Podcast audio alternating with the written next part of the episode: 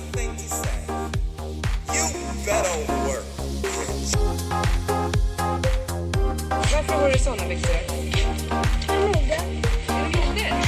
Man kan inte gå till Domus och köpa någon vindsombralla. You can easily buy your way into being fashionable. Style, I think, is in your DNA. tre söta flickorna igen. Och de är under hela den här uppvisningen klädda i svenska kläder. Importen från Paris och andra modecentra är stängd, men det går ju bra i alla fall, eller vad säger publiken? Det är svensk produktion i fullkomlig internationell klass.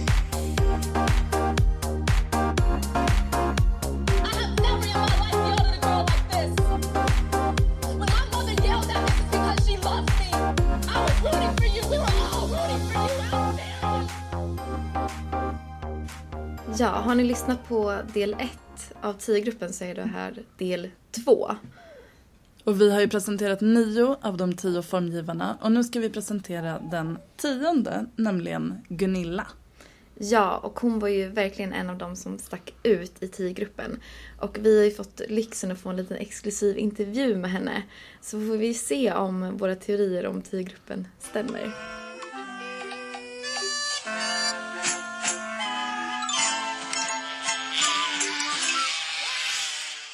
Gunilla Axén. Ja, var ju en av våra modeikoner. Och hon är ju bland annat känd från att vara modeillustratör på Dagens Nyheter mellan 1966 till 74. Det var otroligt fina illustrationer måste jag säga. Vi har tittat lite i en bok här som, som Moa har om Gunilla Axén. Ja, och på boken så beskrivs hon som illustratör, textilformgivare, kläddesigner, kostymtecknare, företagare, professor men även odlare. Ehm, ja, och eh, i den här boken så finns det fantastiska bilder från när hon var modeillustratör på DN, som vi sa. Och eh, det var ju en tid då man liksom eh, levde ut och liksom målade illustra- illustrationer på ett helt annat sätt än vad man gör idag. Men jag tror hon reste till typ Paris och sånt på mo- modevisningar och, och ritade det hon såg. Så hon var väldigt så inne i modevärlden. Ja, hon hämtade hem liksom inspiration. Och hon var även professor på Konstfack mellan 94 till 2004. Eh, och hon kommer från släkten af Klintberg. Eh, Så det som vi tyckte var lite kul med den här intromusiken, det var från clownen Mannes tv-program på SVT. För han ingår också i släkten af Klintberg, så de var släkt. Ja, vi har inte jättestor relation till clownen Manne, men jag känner ändå igen det. Kanske någon som lyssnar, eller så är det mer 80-talister. Ja, jag Som, tror... men jag tror att det var sånt där som dagisgrupper grupper liksom åkte till, i alla fall i Stockholm, att han hade uppträdande på typ Djurgården och så åkte man dit och såg Ja. föreställning. Men den tillhörde väl lite de här lite läskiga barnprogrammen. Mm, jag minns bara någon så obehaglig känsla kring clownen Manne. Men ingen skugga ska falla på Gunilla för det kanske då. Nej. Och hon var ju med från starten med 10-gruppen, men 96 då så lämnade hon. Hon kanske hade fullt upp på Konstfack. Ja, som hon verkade ju vara liksom busy lady. Och, eh, men hon införde mycket färdiga produkter såsom necessären bland annat till 10-gruppen. Det var väldigt smart. Ja, för det var ju en, en stor säljare. Och, och vad jag läste om i en bok om tiogruppen då var väl att det kanske var vissa som var lite tveksamma till det här med att ha färdiga små produkter. Typ Ines Svensson var tveksam till exempel. Men det visade sig att det slog väldigt bra.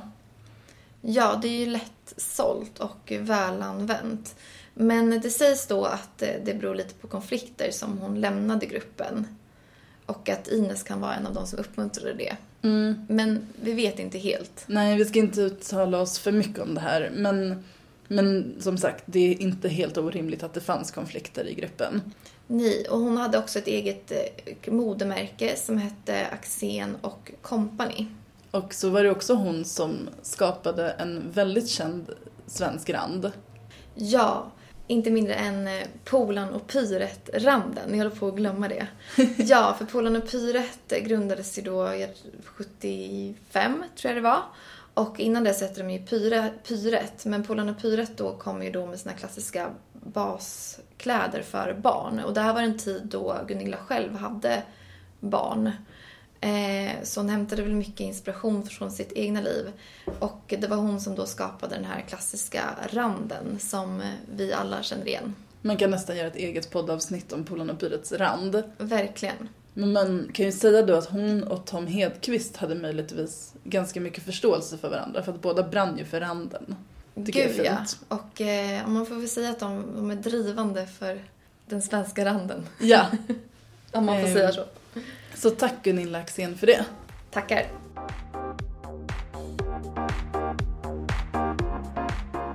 Gunilla, Hej Gunilla, det här är Moa, Karin och Saga. Hallå. Ja, hallå! Eh, jag ringer angående den här podden Modehistoria. ja men visst, jag, jag visste att du skulle ringa klockan 11. Ja, men vad bra. Ja, hej Gunilla, det är Saga här också. Hör du oss bra? Ja då, det gör jag. Alltså jag, jag, jag lyssnar på er genom min iPad. Ja, Alltså, men- så Vad bra. klipper man på i, i ena örat. Ja, men det är ju toppen. Eh, jo, Ja. för vi har ju gjort ett avsnitt, eller vi ska göra, släppa ett avsnitt om 10-gruppen. Eh, och då, det är därför vi Just det. frågade om du ville vara med lite. Just det. Ja, Ja men det, det tycker jag är jättetrevligt. Ja. Jättekul Vad kul. att tillfrågan. vad roligt. Ja, för vi är uppväxta på 90-talet och kommer ihåg 10-gruppen väldigt eh, bra. Eh, Och ändå startade vi på 70-talet. ja, precis. Ni gjorde ju det. Ja, min mamma som är född på 60-talet är ju helt galen i tiogruppen så att vi hade väldigt mycket hemma. Ja, men det förstår jag. Det, det är ju oftast sånt man har som plus. precis. Alltså alla, alla dessa mammor och pappor som minns tiogruppen från åtminstone 70-80-talet. Ja. Ja, ja, älskad av många generationer. Ja, Men om du vill berätta lite hur det gick till när 10-gruppen, när ni startade, för du var ju med från början. ja absolut. Nej, men alltså jag, jag börjar med att säga att alltså, den som var drivande i vår grupp var ju Ines Svensson, för hon var ju tio år äldre än vad vi var. Och hon, hade, hon fick köpa in från Borås reverier. Eh, alltså hon var någon slags eh, creative director på Borås reverier och fick köpa in unga formgivare. Och hon fick också göra en reklamsatsning med helsidor i Dagens Nyheter och Svenska Dagbladet med tio i topp kallade hon det för. Och då var det alla de här unga formgivarna som hon jobbade med. Och av dem var över hälften från tio, alltså det som blev tiogruppen. Och jag tycker att det är början till tiogruppen och att vi sen hakade på eh, och tyckte liksom, ja men nu ska vi fortsätta med det här. Och eh, vår idé var att vi skulle gå ut med en affisch och Tom Hedqvist var ju grafisk formgivare och är fortfarande. Och vi lämnade alla in mönster till honom som han skulle sätta in i den där affischen och så gjorde han en affisch med tio staplar där man hade antingen bara ett mönster eller i mitt fall, jag tror att jag hade tre eller fyra. Och så skickade vi ut det till alla hennes kontakter över hela världen och, och sa liksom vi, vi undrar vad vi ska göra. Liksom, vi känner oss ensamma i världen och i Sverige gör inte alls de här företagen det som man vill. De bara jobbar och gör tr- jättetråkiga saker. Alltså vi skrev kanske precis så. Och då fick vi massvis med svar. Var kan vi köpa era produkter? Och då var det ju så att nästan ingenting fanns i produktion. Och då insåg vi att vi måste skapa ett, en, en grupp där vi producerar våra mönster och vi visar för resten av världen. Så det, det var ju liksom en spark i baken för oss. Ja. Men, men då bildade vi TI-gruppen i och med det. Och den där, den där affischen måste ni ha sett. Eh, Ja, jag såg den nog i en bok eh, från 40-årsjubileet från Dunkers kulturhus. Ja, just det.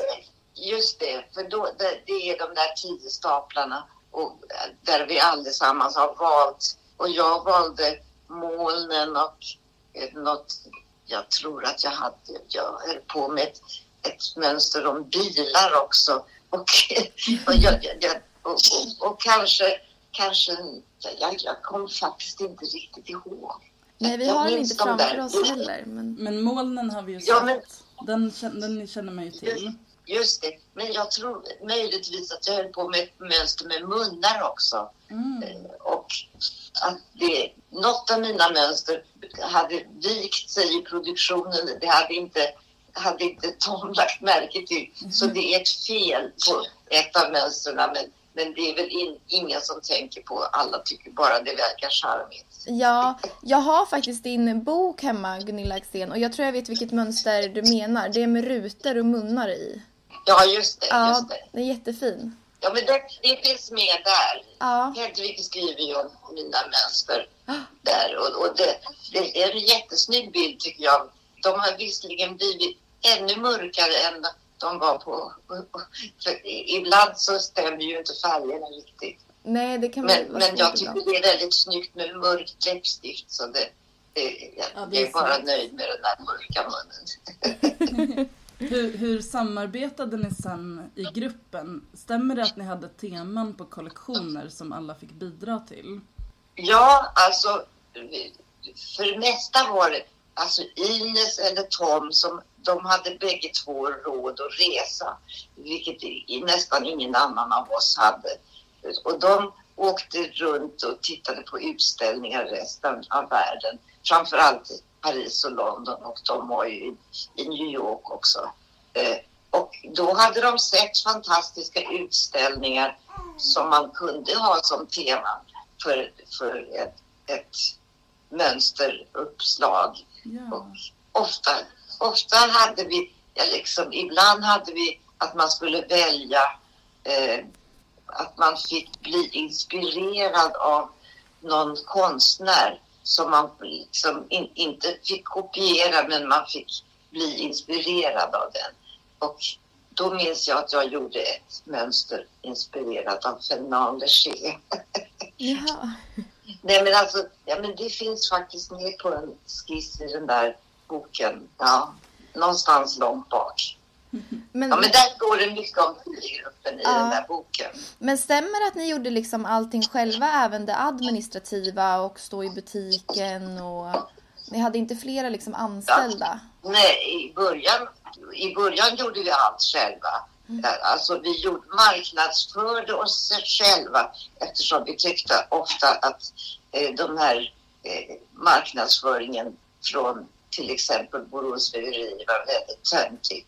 Men alltså det, det, lustiga, det lustiga är att vi började med att skicka våra mönster till Finlayson, tror jag det var, i Finland. Och jag tycker det är jättekonstigt för Ines jobbar ju på Borås Väverier. Men det var på något sätt som hon inte ville vara med. Jag vet inte, av någon anledning. Alltså, de- de skickade tillbaka våra mönster och sa att det var det fulaste de någonsin hade sett. Och det tycker jag är så himla roligt.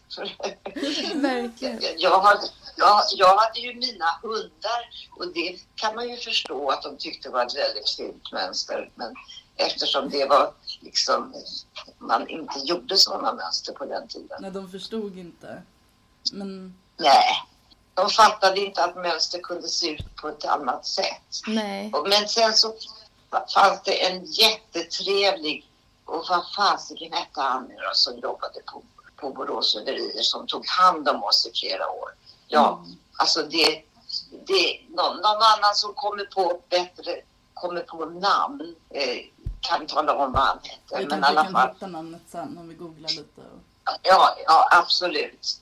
Det var, de hade en väldigt, väldigt schysst eh, direktör som tyckte att det var jättekul att, att tiogruppen fanns, att vi piggade upp Borås rederier med våra mönster. Så att det var bra för dem att vi var där och sådär. Så det var liksom en helt annan sak. Men, men då gjorde vi så att vi bestämde. Ofta i början satt vi i Britt-Marie Kristofferssons ateljé och jobbade tillsammans. Och det var ju ganska påfrestande faktiskt. För då sitter alla och tittar på varandra. Så hade vi genomgångar med jämna mellanrum och eh, jag minns att Pyrre var jättebra och hon sa ja men där har vi någonting som är intressant, det kan du jobba vidare med. Hon var precis så där som en lärare på Konstfack.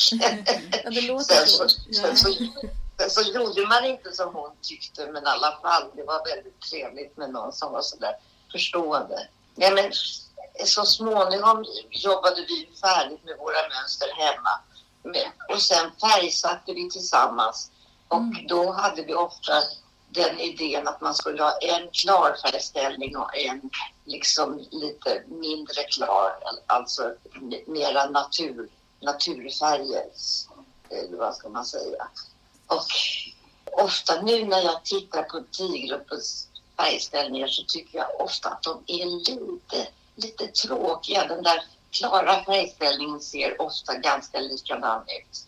Och det, det hade varit roligare om den hade varit lite mera inspirerad. Men vi var så inne i det där att det skulle vara starka, klara färger. Ja, men det behövdes ju då när ni... Ja, jo men det behövdes verkligen. Det, det gjorde det. Alltså på 70-talet var det ju väldigt mesig, väldigt, väldigt mesig färgskala som användes. Väldigt mycket pasteller och det avskyr ju vi. Ja. Vi var absolut inga pastellfärgmakare. Nej. Nej, det har man inte sett i era mönster. Men hur såg din Nej, egna nej, men- resa ut med 10-gruppen? För du var kvar till 96 vad vi förstår. Just det. Alltså, jag var kvar i 26 år. Minns jag att jag räknade ut. Och, ehm, alltså, dels var det så att jag blev, skulle börja som professor på Konstfack då. Och dels var det faktiskt så att det var en, liksom, eh, vad ska man säga, en konflikt i gruppen.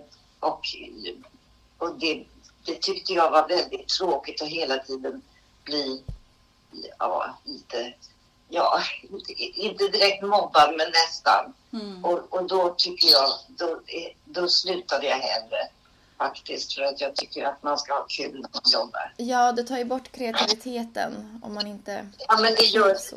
det tar bort glädjen också. Ja, men 26 Verkligen. år är ju ändå väldigt länge. Ja. Ja det är väldigt länge. Men var det så att eh, slutade Ines Svensson där i samma veva? Ja, men hon ha- funderade på att sluta men sen så blev hon uppmuntrad av Ingela att hon skulle stanna kvar och då gjorde hon det. Mm. Men vet du någonting om 10-gruppen idag efter att Ikea tog över? Vad som blev planen där? Nej men alltså jag, jag tycker det verkar som att de inte använder sig av TIE-gruppen. Men alltså de, de köpte ju ut de tre som var kvar och det var ju Tom och Ingela och Pyrre, alltså Birgitta Hahn. Och av dem var det ju så att Birgitta Hahn var ju den som var väldigt, väldigt produktiv och hade väldigt mycket skisser inlämnade och som de antagligen fick överta. Ja. Medan Tom och Ingen hade ju inte alls lika mycket skisser. Så jag vet inte hur den där uppgörelsen såg ut. Men jag vet att, att Pyrre är ju den som var väldigt, väldigt produktiv. Ja. Men, men då, då, och då, då gjorde de först en kollektion med oss allesammans. Alltså alla som hade gått ut också. Och då var det Tom som var curator för den. Och så hade de en utställning och producerade väl vissa av de där mönstren på olika IKEA-varuhus. Och jag vet att folk åkte ut klockan sju på morgonen ungefär för att stå i kö för att köpa de där tygerna för då var de ju väldigt billiga som IKEA-priser. Det var ju liksom ungefär 50 kronor metern. Ja. Och då fick vissa, framförallt Pyrres, det där mönstret med... Pyrre gjorde ju det där vä- väldigt stiliga bladmönstret eh, som heter, det heter inte Hawaii men det heter något liknande. Och, och det älskade folk så då åkte de ut jättetidigt för att kunna köpa 10 meter av det. Jag Men- vet inte ifall det, var, ifall det var begränsningar hur mycket man fick köpa. ja. Men hur kände du för när Ikea tog över? Nej men alltså jag blev sur på att de tog och färgsatte mitt mönster på ett felaktigt. De hade vänt istället för att göra det positivt hade de gjort det negativt. Och så hade de satt jättekonstiga färgställningar. Så jag tyckte det var ganska tråkigt. Ja. Alltså, man vill ju göra bra saker. Man vill ju att det man har gjort ska bli bra. Och Verkligen. det, det blev det faktiskt inte. Nej men vi känner väl också lite så att vi tycker att IKEA skulle kunna visa mer av Tio-gruppen. Ehm, Ja, det de och- tog och- över. Och jag trodde faktiskt att de tänkte göra så, så att, att de lät sina unga formgivare göra några mönster och så kanske att det var eh, några av tiogruppens mönster med i den kollektionen och så kunde de kalla det för en tiogruppskollektion. Men så har de inte gjort. Nej. Jag, jag trodde de skulle göra så. Ja, för det är många som... Eh, vi som älskar Tiogruppen undrar ju lite. Eller de, de sitter ju på en skatt. Men vi har kontaktat IKEA så vi hoppas att de kan svara lite på de här frågorna också. Ja, men det vore väl bra. För att vissa av de där mönstren blev, blev ju jättefina. Alltså Susanne Grundells blev ju en matta och det blev jättesnygg. Den har jag sett hemma hos folk. Och Toms blev ju handdukar och de är också jättesnygga. Så de använder mönstren på lite olika sätt. Och Pyrrhus blev ju det där tyget som är jättefint. Överhuvudtaget att eh, Ikeas sortiment av mönster som de har gjort under åren är väldigt inspirerat av Tio-gruppen också. Tycker du att ni har Jo, men det är det verkligen. Jag håller med om det. Alltså där. Och jag, jag minns att jag någon gång försökte sälja mönster till dem. Och då var det på något sätt som att de redan hade tiogruppsmönster. ja, nej, men jag tyckte det var konstigt att, att de inte... Jag, jag, jag blev faktiskt medbjuden och gjorde en, en kökskollektion. Och då tyckte jag det var väldigt underligt att de inte tog mina mönster för de var mycket bättre än det som de tog. Det tror vi också. Man, man, man är själv belåten. ja, det ska man vara. Ja. Jag läste om ert arkiv att ni också donerade delar av arkivet till textil, Textilhögskolan i Borås. Ja, men det, det, alltså vi, vi sparade ju tre meters bitar av alla mönster vi gjorde. Mm. Och det var ju Ingela som var jättenoga med, med det där. Hon hade hand om det. Och det har hamnat på Borås. Alltså jag tror inte att det till Textilhögskolan är inte på Borås museum. Det te- textilmuseum. ja men det kanske det är ett museum där i, i, i byggnaden ganska nära skolan. Ja, alltså jag har besökt det förut men jag har hört att det har flyttat. Och det var ett väldigt fint museum måste jag säga. Med både historiska saker, maskiner och sådär. Och, och föremål. Nej men jag tyckte det var väldigt kul att det skulle hamna där. Ja det är jätteroligt så då finns det i alla fall bevarat också på ett museum. Ja, ja men för det, det kändes ju jättehemskt om det skulle hamna på Ikea för då skulle det kanske försvinna. Det, det vet man ju inte. De, de har ju en museidel på i där i vad är det det Älmhult heter där? Ja, i Älmhult precis. Eh, Men hur tycker du att Tio-gruppen har påverkat svensk eh, mönsterform överhuvudtaget under alla Jo, år? men det har det nog. Ja, men det har säkert påverkat mycket, men på något sätt så, så är det ju nu ett stort tomrum där de var. Absolut. Alltså, Just nu tycker jag att man inte ser nästan något, några roliga mönster alls. Men, men det är kanske för att jag inte tittar mig omkring ordentligt. Men jag Nej, men jag skulle säga att du har rätt där. Jag tycker eh, men Tio-gruppen ändrade väldigt mycket på svensk mönsterform och sen har det inte kommit så mycket mer nytt. Men jag tror det är svårt för unga formgivare att eh, få en, en plats att vara på.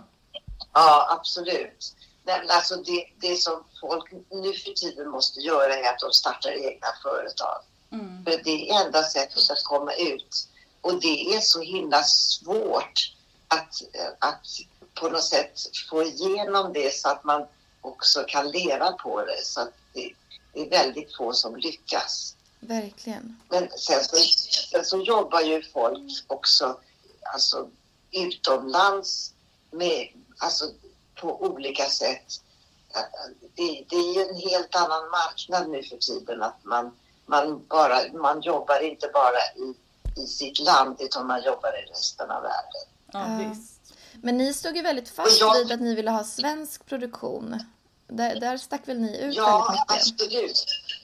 Ja, men alltså det, det var ju någonting man ville för att inte all, all, allt kunnande skulle försvinna från Sverige.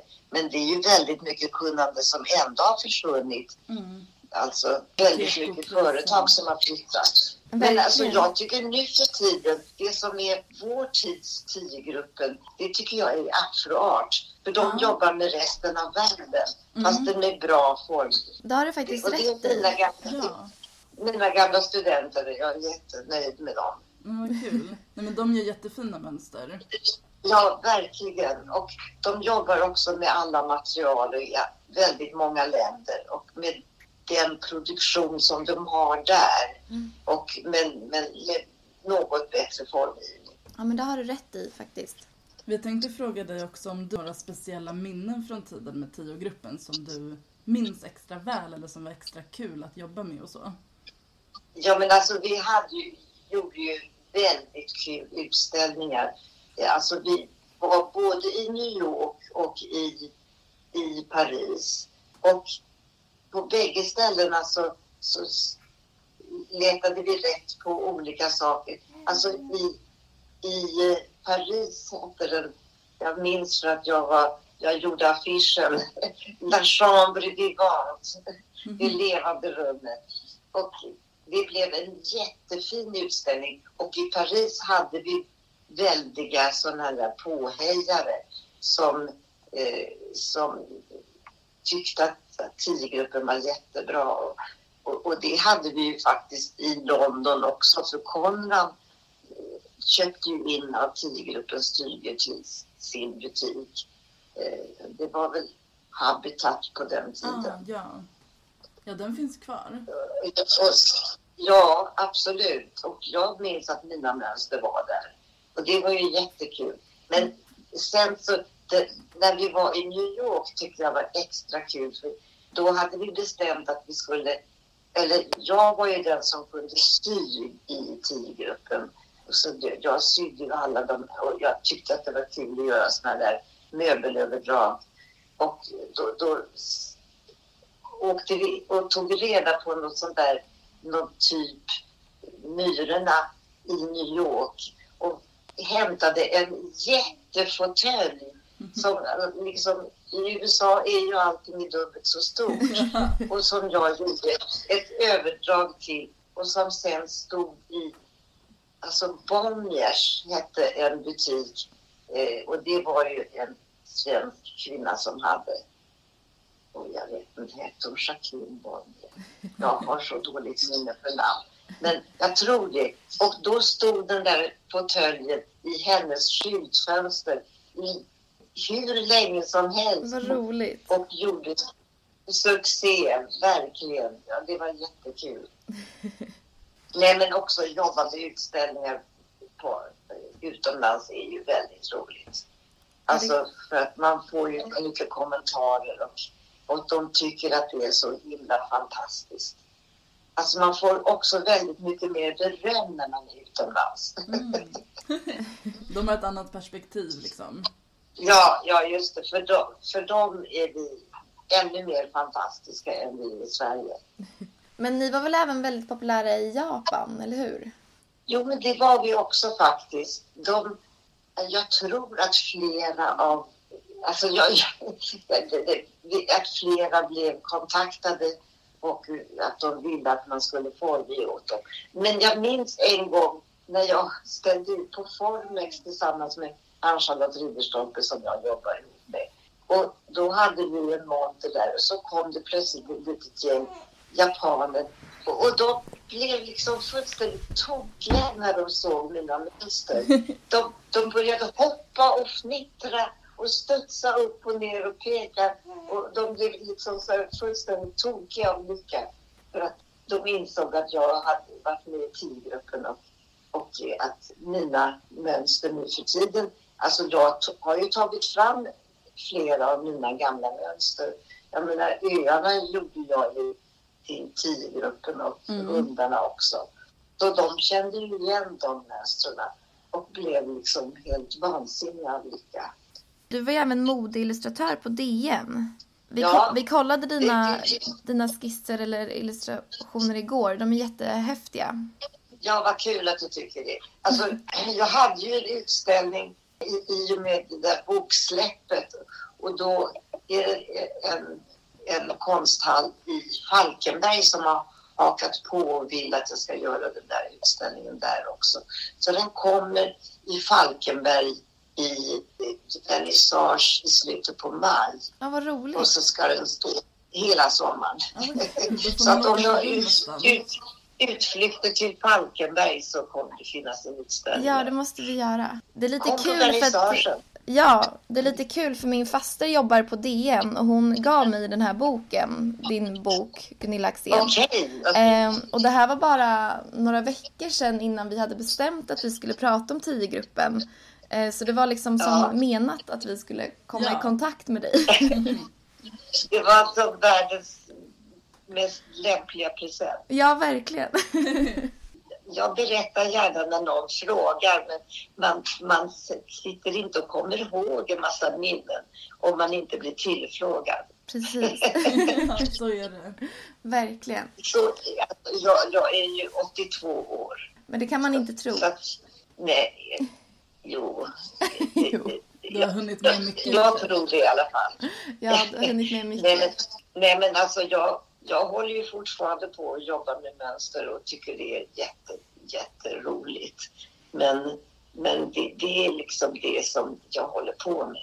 Och det håller, det håller mig säkert vid liv skulle jag tro. För Ja. det är väldigt kul. Vi får verkligen tacka dig Gunilla, du har bidragit jättemycket. Ja men tack själva. Det Och var inte bara till podden utan överlag med mönster och modeillustrationer och en Ja, inspiratör. just det. Men Just det är också kul för nu kanske nästa generation kan bli liksom bekant med de här mönstren också när det uppmärksammas på nytt med utställning och med kanske Ja. genom vår podd också. Ja, men absolut. Jag, jag tycker det är jättekul att ni har den där modehistorien. Mm. Det, det är mycket som behöver berättas om faktiskt. Nej men tack själva. Ja, tusen tusen tack. Det var jättekul att du Lycka ville vara till. med. Tack. Tack så Hej mycket. så Ha långt. det så fint. Hej då. Hej. Hej. Hej då.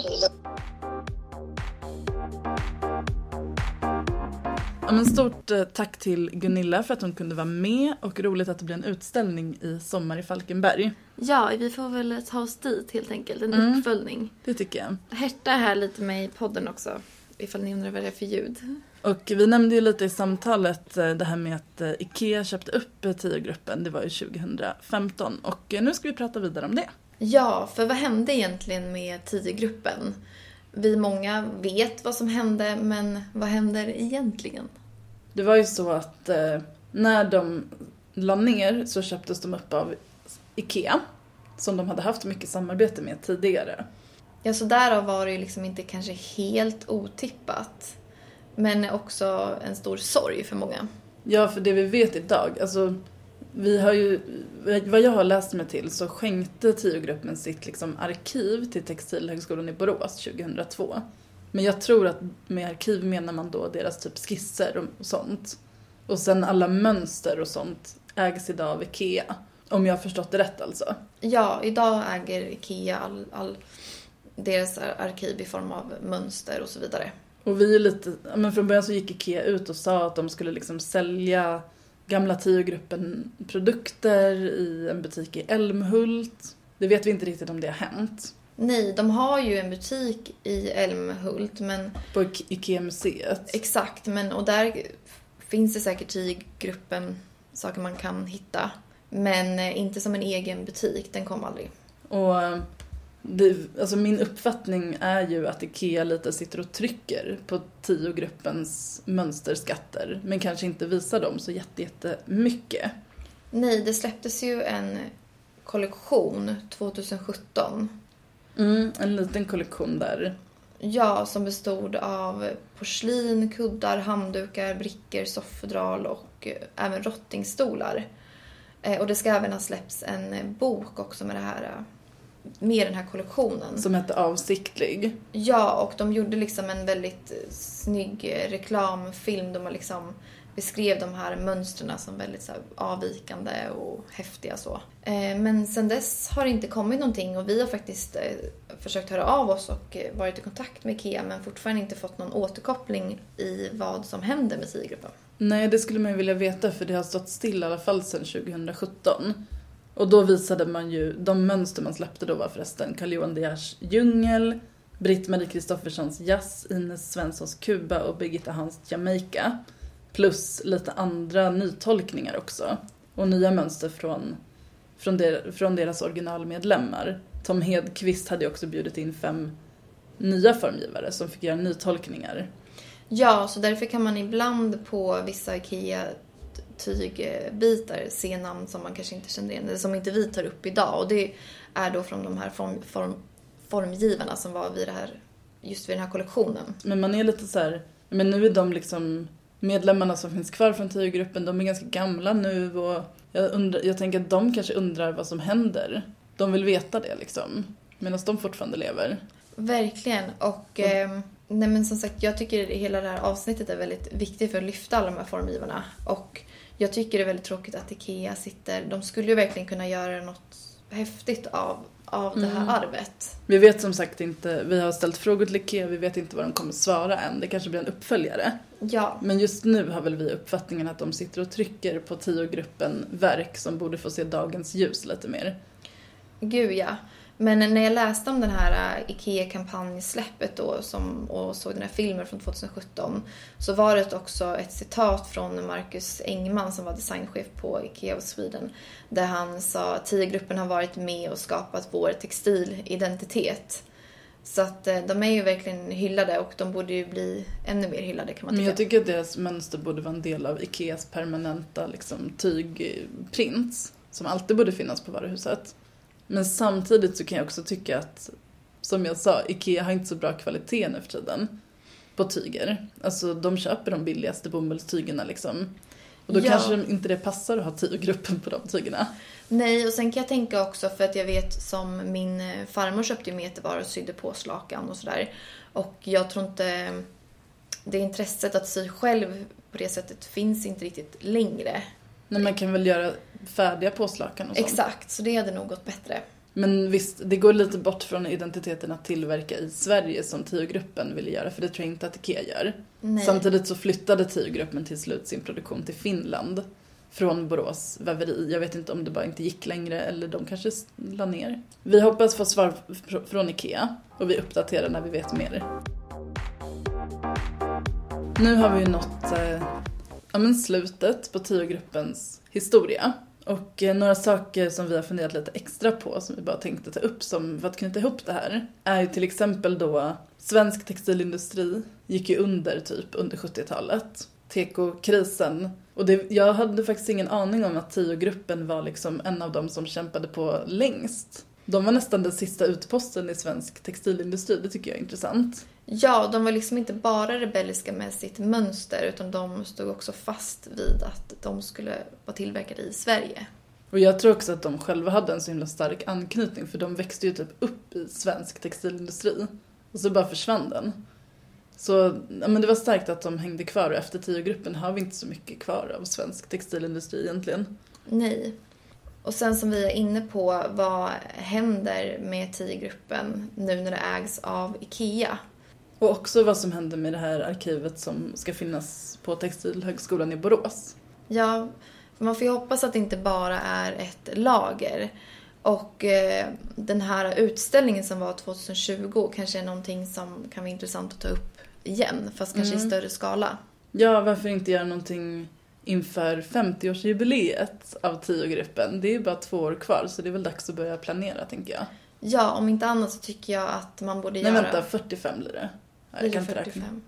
Vänta, 75 till... 70 var det väl? Jag vet, 70, det är enklare att räkna. Ja. 70 till 2000, det är 30. Mm. Plus 20, det är 50. 2020 var det 50-årsjubileum. Ja, Det var därför de hade utställningen ja, kanske. det framkom inte men det måste väl ha haft en koppling. Och om två år är det då 55-årsjubileum. Ja, men om inte annat så tycker jag att man eh, För det som jag tycker blir så tydligt när man, när man läser om tiogruppen och dess formgivare var ju att de stod ju inte bara bakom tiogruppen utan mycket mer än så. Eh, och eh, de är ju lite glömda formgivare som absolut tycker jag borde få en egen dokumentär igen. Ja, med de för det- som finns kvar. Det har ju bara gjorts en liten då på SVT runt, om det var 40-årsjubileet. Mm. Eller 30-årsjubileet. 30 tror jag det var. Ja men det här narrativet som, eh, som finns liksom när man gör eller läser om tiogruppen som återkommer hela tiden är ju lite att de är de här rebellerna, de är lite underdogs och att det kanske inte alls går så superbra ekonomiskt utan de liksom delar jämnt och man gör det man kan och sådär. Att det också fått lite kritik bland annat i en artikel från DN 2001 att att eh, de hela tiden lever lite eller kör det här narrativet men stämmer det verkligen med tanke Mm. på att de sålde så bra och de fanns i Japan och utställning i New York och Ja, så vidare. internationell succé. Exakt. Så teorin som lyfts fram här är att det skulle kunna vara en marknadsföringsstrategi som de har sysslat med. Att man märkte, de kanske märkte tidigt när framgångssagan liksom gick hem Mm. och att de fortsatte hela tiden med det och att det kanske gjorde att folk kände sig närmare dem för man kände igen sig. Men samtidigt skulle jag säga, för jag har jobbat med företag som har varit internationellt uppmärksammade och som har varit så här, skrivit så mycket i media. Men som fortfarande har gått i konkurs för att det går inte runt ekonomiskt. Verkligen, för jag tror att många utifrån kanske ibland kan tänka så här att det är lätt att starta ett klädmärke eller jag har en bra Mm. idé eller vi kan göra det här men det är svårt att gå runt. Jag tittar hur många som går omkull fast de får supermycket uppmärksamhet. Ja, och det är mycket liksom gratis i den här branschen och så vidare. Så självklart så gick det väl bra för dem men Ja. man får ju också komma ihåg att de producerade i Sverige och var väldigt fast med att de skulle ha bra material. Så att det blir ju väldigt mycket produktionskostnader och sen så ska man också då dela det med många medlemmar i företaget. Ja, Jag tror ändå det kan stämma att det var tufft att driva det. Ja, så vi vill ändå tro på deras eh, framgångs... Mm. Men jag tycker bara det att jämföra med typ svenska modeundret som var så himla hyllat tidigt 2000-tal. Men många av de företagen har ju gått omkull idag. Eller fått köpas upp av någon annan. Jag tänker på Why Red.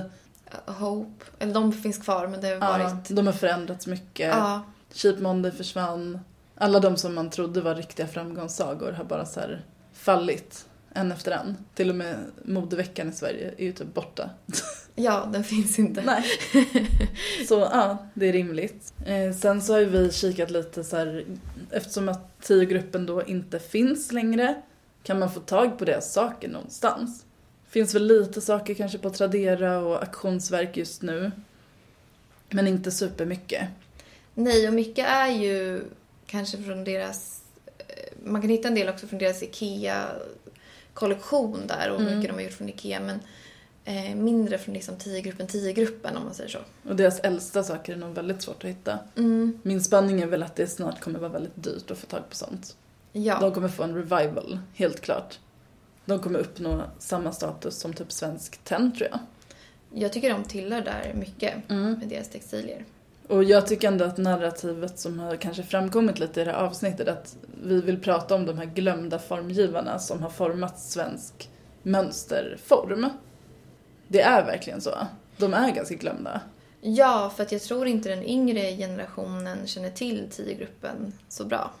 Nej, jag, jag tror att Revival kommer om kanske tio år. Verkligen.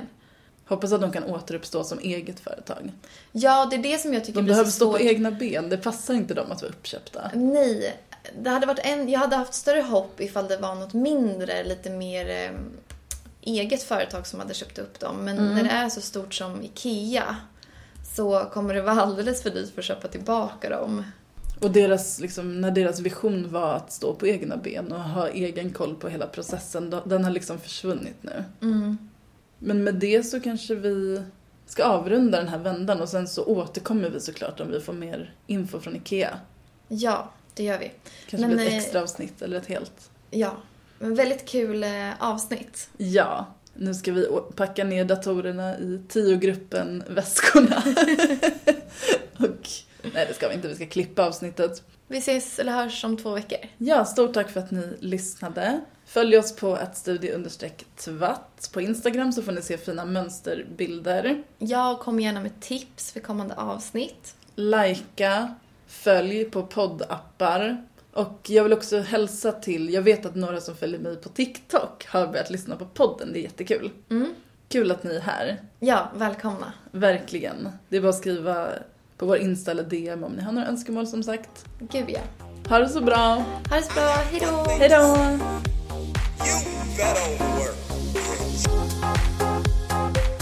Varför har du såna byxor? Jag mode. Mode? Man kan inte gå till Domus och köpa någon vindsombralla. You can easily buy your way into being fashionable. Style, I think, is in your DNA. Tre söta flickorna igen. Och de är under hela den här uppvisningen klädda i svenska kläder.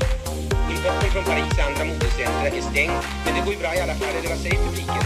Det är svensk produktion i fullkomlig internationell klass.